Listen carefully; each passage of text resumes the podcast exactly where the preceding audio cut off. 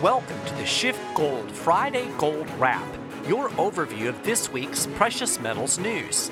It's Friday, December fifteenth. I'm your host, Mike Meharry. Thanks for tuning in. Gold is on track for a weekly gain after the Federal Open Market Committee meeting this week. This was a prime example of sell the rumor, buy the fact. The price of gold dropped in the days leading up to the F O M C meeting in anticipation of an interest rate hike. But once that rate hike became a reality on Wednesday, money poured back into gold. As I record this, gold is trading at twelve fifty-six twenty, silver is at sixteen oh nine, and the silver-gold ratio stands at seventy-eight point two nine. There's apparently trouble brewing for the G O P tax plan, and that's weighing on the dollar. The greenback was off zero point two percent this morning, having dropped to an eight-day low overnight. That's helping boost gold. Two Republican senators are reportedly balking at the tax deal, and Senator Collins of Maine is also reportedly under pressure to vote no. John McCain is in the hospital due to side effects from his cancer treatment. With Doug Jones knocking off Roy Moore in the Alabama Senate race this week, the razor-thin Republican majority became even more razor-thin.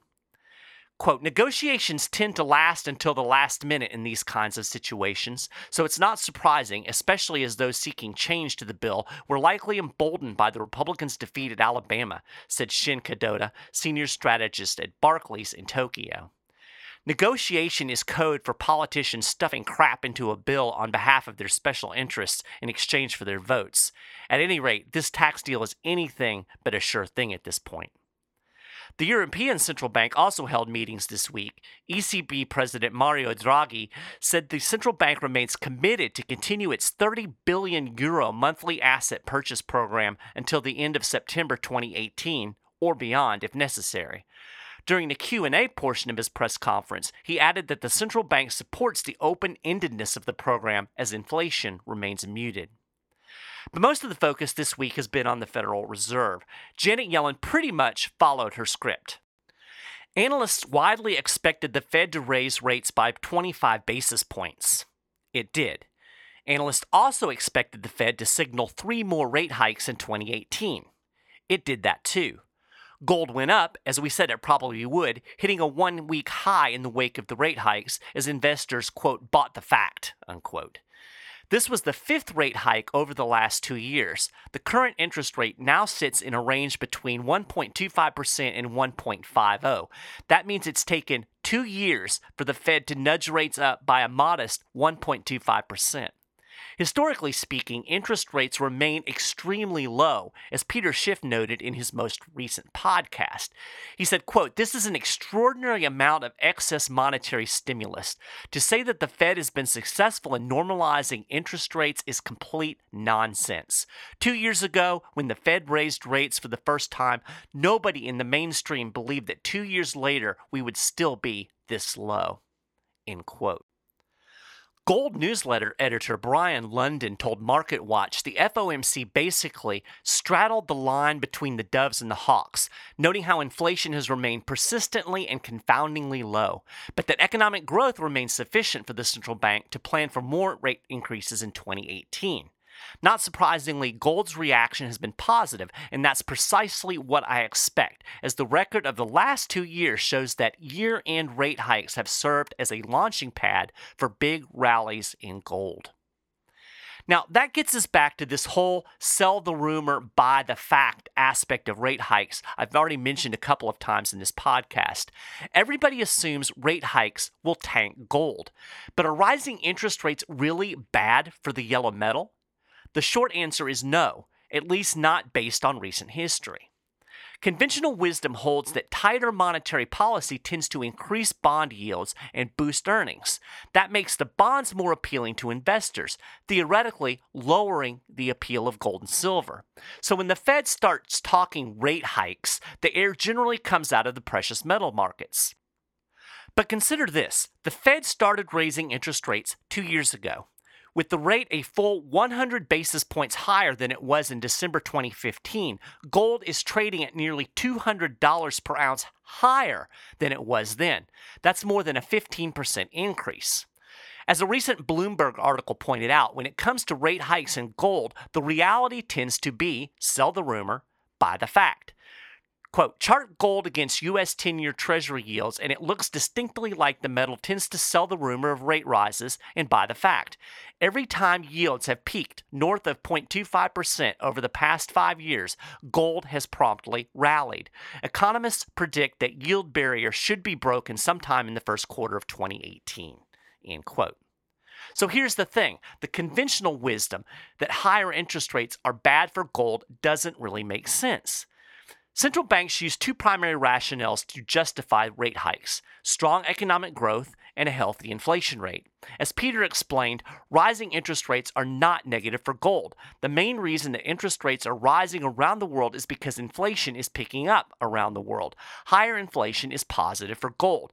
It is the most bullish thing for gold. In fact, when inflation rates are rising, that means money is buying less, right?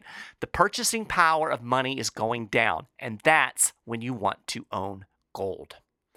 And while higher rates do boost bond yields, inflation is not a friend of the bond market. Bonds lose value as inflation increases. That is bullish for gold because gold is something you would own as an alternative to bonds. Right now, most investors are ignoring the yellow metals. They're all into stocks and bonds and cryptocurrencies. But this might actually be an opportune time to buy gold. As we said last week, with prices relatively low right now, gold may well be giving you an early Christmas present. In other news, the U S federal government is spending money like a drunken sailor. I admit, by saying that, I'm probably being unfair to drunk sailors. In November alone, the U S government reported a one hundred thirty-nine billion dollars deficit.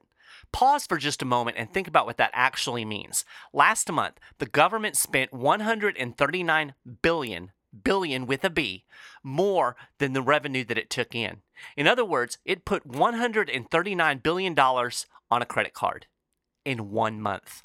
Of course, this is nothing new. In November of last year, the feds reported a one hundred thirty-seven billion dollars deficit. Through the fiscal year to date, the U S government has run up a two hundred two billion dollars deficit compared to a one hundred eighty-three billion dollars deficit in the comparable period for fiscal twenty seventeen. Now, you might be thinking, oh, well, that's not too bad for the whole year. But you have to remember, the fiscal year for the U S government starts in October. So that's two hundred two billion dollars in deficit spending in just two months. Receipts from the last month totaled two hundred eight billion dollars, up four percent from one year ago, while outlays came in at three hundred forty-seven billion dollars, a three percent increase from November twenty seventeen. No wonder the national debt has risen to more than twenty-one trillion dollars. And if this tax plan does pass, that's only going to get worse. As I've said on previous episodes, all of this debt has significant ramifications, most notably that it will almost certainly slow economic growth. After a sharp drop in silver demand last year, Indians are once again buying the white metal. India has imported around five thousand five hundred tons of silver this year. This is after Indian silver imports fell to a four-year low of just three thousand tons in twenty sixteen. Analysts say they expect the upward demand trend to continue into next year. We tend to think of India as a gold country, but Indians have a cultural affinity for the white metal as well. The country is one of the leading sources of world silver demand. Even though it was down last year, India still consumed one hundred sixty point six million ounces of silver in twenty sixteen, accounting for sixteen percent of the global demand. Between twenty ten and twenty sixteen, India imported nine hundred ninety million ounces of silver, according to the Silver Institute. Growing demand for silver in India bodes well for the global silver market. Combined with contracting silver supply, these fundamental dynamics could push the price of silver higher in the future. This might be a good time to get into silver. The silver-gold ratio remains at a historically high level. As we've said several times over the last six months, this is silver on sale. If you want to learn more about investing in silver, call one eight eight eight gold one sixty and talk to one of Shift Gold's precious metal specialists today. That's one eight eight eight gold one sixty. Well, that's a gold wrap for this week. You can get more details on all of these stories and more, and keep up with the latest precious metals news and analysis throughout the week at shift gold dot com slash news. If you haven't done it already, subscribe to the Friday Gold Wrap at iTunes for free. There's a link on our show notes page. Thanks for listening, and I'll talk to you again next week.